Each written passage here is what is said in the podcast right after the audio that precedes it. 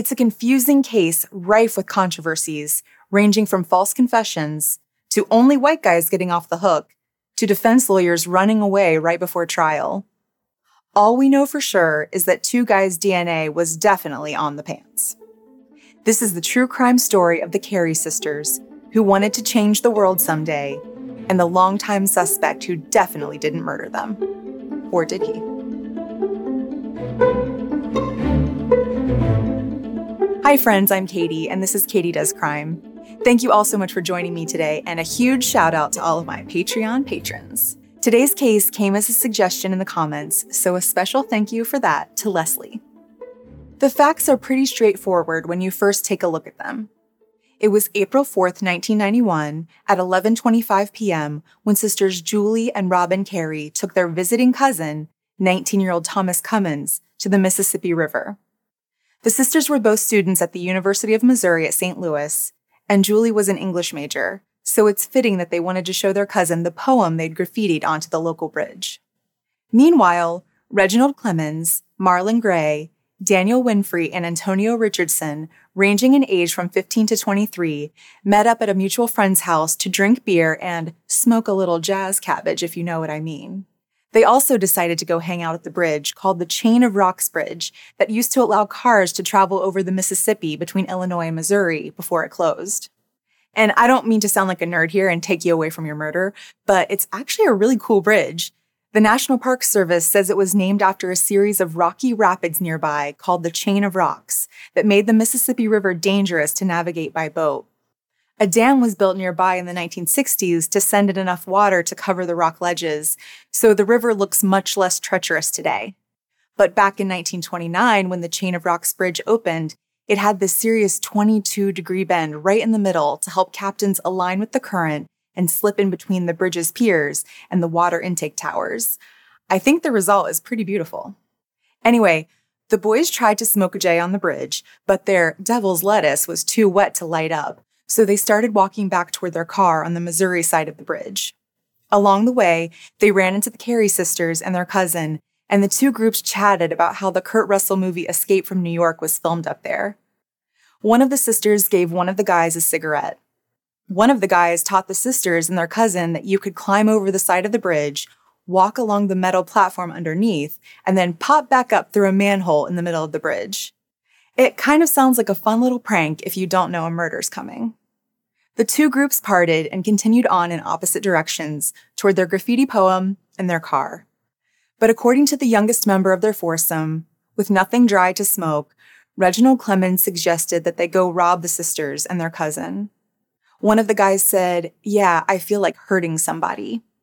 One of the other guys was also interested in some assault of a sexual nature. They walked back toward the other end of the bridge. One of the guys lost his nerve along the way, but Clemons apparently saw to it that he felt threatened enough to go through with it. Condoms were passed around, and when the foursome caught up with the Kerry sisters, they reportedly traded the women back and forth while their cousin was forced to lie face down on the ground and listen to their struggles and screams. Then the guys prodded everyone to go down through the manhole cover to the metal platform below and pushed Julie and then Robin into the freezing water. The water level lowers and raises, but it was at least a 48 foot drop into the icy river. Their cousin was robbed of his wallet, watch, cash, and keys, and then told to jump in after them. He spotted his cousin Julie and told her to swim, but she dragged them both under the rough water as she grabbed onto him. He resurfaced and was able to make it to a nearby embankment, but her lifeless body was found downstream three weeks later. Her sister Robin was never seen again. Julie was only 20 years old and Robin was only 19.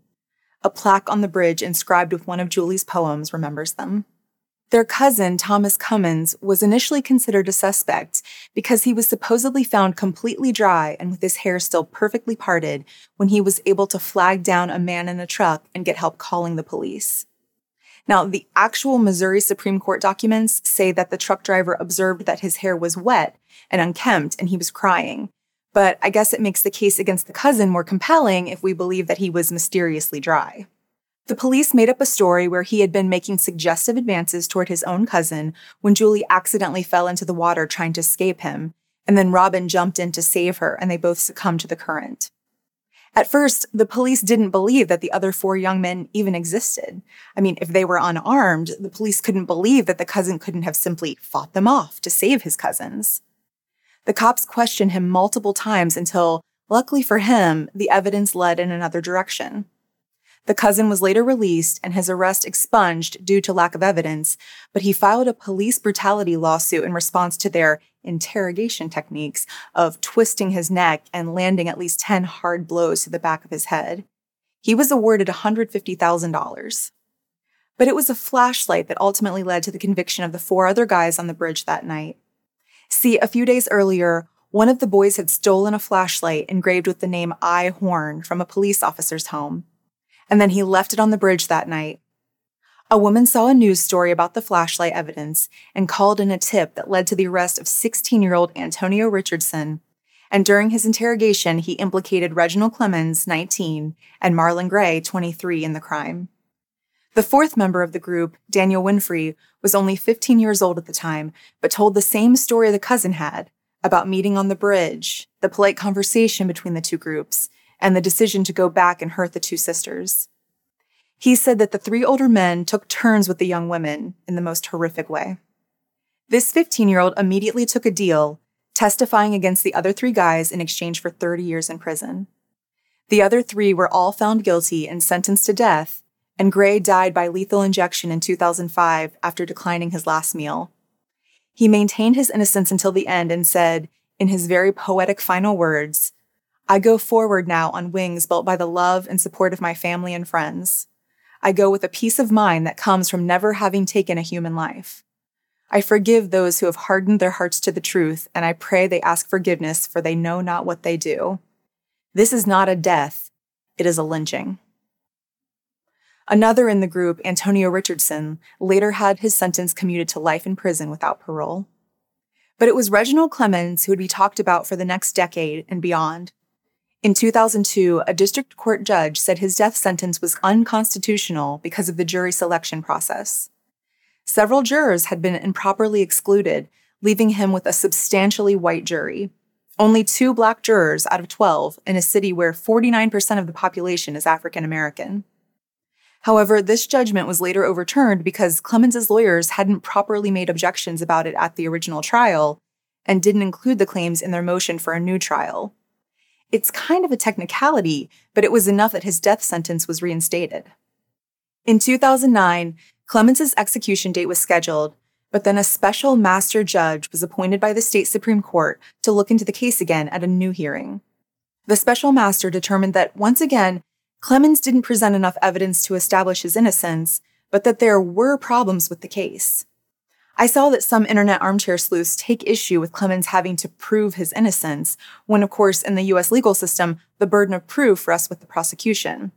They say Clemons should have been presumed innocent, not the other way around. But the thing is that the phrase is innocent until proven guilty, and officially, he was proven guilty at his first trial. But in 2015, the Missouri Supreme Court vacated his conviction based on the special master's findings and declared that a new trial could be held. But to avoid going to trial, Clemons pleaded guilty to five counts, including two counts of second degree murder. DNA from multiple men that indicated sexual activity was found on the pants Marlon Gray wore during the crime and could not exclude both Gray and Clemons as matches. Although Julie Kerry's body was too decomposed when it was found for an assault kit to detect anything, female DNA extracted from a used condom found on the bridge matched female DNA found on Gray's boxers and pants. I also want to add that the watch stolen from the sister's cousin that night was later found hidden in a house where Gray had visited, making it even more likely that the two groups did have a run in on the bridge. Clemons was sentenced to five consecutive life sentences in prison, in addition to the 15 years he already had for attacking a prison employee in 2007. The circuit attorney in the case said Clemons is a monster to put the victims' families through this decades long ordeal knowing he was guilty of these unspeakable crimes all along. Many well meaning people were sucked into his false claims of innocence, and he didn't care about them either. He is truly one of the worst criminals I've ever encountered in my lifetime. And it's true that a lot of well meaning people and organizations have been on Reggie Clemons' side through these past two decades. In a 2012 article about him, the American Civil Liberties Union, or ACLU, said that Missouri has a legacy of disrespect for Black lives. Amnesty International said that this case has long highlighted many of the flaws in the U.S. death penalty system. And in 2006, even actor Danny Glover joined the cause and spoke in favor of a pardon at the Justice for Reggie Clemons campaign rally. So here are the issues with the arrest and trial. Clemons has never confessed to being the primary murderer, and although he was found guilty of killing Julie and Robin Kerry, there was no physical evidence tying him to it aside from that possible DNA evidence that couldn't exclude him. And no one ever testified that he was the one who pushed them into the river. Should an accomplice be punished in the same way as the main perpetrator? Clemons said the court used the charges of assault and robbery to inflame the jury's emotions. At the trial, the sister's cousin and the youngest boy in the group that was with Clemons were the star witnesses for the prosecution. The only problem with this is that the cousin was originally implicated in the murder. I mean, the cops believed strongly enough that he was guilty that they were willing to give him $150,000 worth of a beating to get the truth out of him. So it was definitely in his best interest to make sure someone else was blamed. And the 15 year old who got the plea bargain was promised he could avoid the death penalty by pointing to other guys. He served his time and then was granted parole all the way back in 2007. The other issue is that both of these guys were white, and the other three guys in the case, you know, the ones who all got the death penalty, were black. And that's raised a lot of hackles. Not to mention that 130 people have been exonerated from death row in the US, and 20 people on death row in Missouri, where this took place, were later found to be not guilty of their crimes. When someone's life is on the line, you kind of want to be a little bit sure you have the right guy. And the state refused to give Clemons free counsel because they were already tied up with one of the other guys in his group facing trial. So his family had to pay half of their yearly salary to hire a private husband and wife team of lawyers. However, it turns out that the two were going through a divorce at the time, and the wife up and moved across the country before the trial. It would be laughable if it wasn't the rest of someone's life they were putting at risk. And the huge glaring elephant in the room is that Clemons says his original confession of assault was literally beaten out of him. He claims the police punched him, made his lip bleed, hit him in the chest, cut him under the eye, and told him what to admit to to make it stop. He said that when he agreed to talk, it was just to keep them from killing him. They started to tape his confession, but he interrupted in the middle to say that he wanted to remain silent and was being forced to talk, so they threw away that tape and beat him some more. He doesn't even really remember what he said on the second tape. He was so hazy and battered at the time. That tape was his confession to the assault that sentenced him to death. Two days later, he told St. Louis Police's internal affairs that he was subjected to police brutality, and the judge who saw him at his first hearing ordered that he be sent to the emergency room for examination. But the court later determined that there was no way to tell when the injuries had happened and no proof that Clemons's confession was necessarily coerced. However, the special master later appointed to the case found that there was a bail investigator who interviewed Clemons in the hours following his police interrogation and did see the damage to his face. But when this man nonchalantly reported the injuries in his usual paperwork, he was summoned to talk to two supervisors and then the prosecutor in the case, who all tried to convince him that he hadn't seen what he'd seen. He said, I think they don't want to, nobody wants to talk about what really happened to this gentleman when he was being interviewed by the police. The special master found that this important information had been altered on the bailman's paperwork and never properly shown to Clemons's original lawyers. And that, my friends, is a Brady violation. This is when Clemons's conviction was vacated, and he was possibly going to face a new trial, but decided to confess instead. In a letter to his supporters, Clemons wrote that entering a guilty plea for the assault meant he didn't need to admit to a murder that he didn't commit. The plea was for lesser charges that will possibly allow him to be paroled someday, and he didn't want to put his family and the Kerry sisters' family through another trial. He didn't trust the court system and the corrupt police department to bring anyone justice. The thing that's hard for me in this case is reading about how brutal and just plain sad the deaths of Julie and Robin Kerry were. Wrongfully convicting someone tears at the delicate fabric of our justice system, and the idea of someone having their confession beaten out of them is just heinous to me. But in the Supreme Court case from 2015, the stated facts from the 15 year old who confessed say that Clemons knew his friend, to be precise, it was his cousin, was going to push the girls into the water and he didn't stop them. That his friend hit one of the girls in the face and Clemons didn't stop him, that two of the guys stripped the girls who were conscious and screaming during all of this, and he didn't stop them.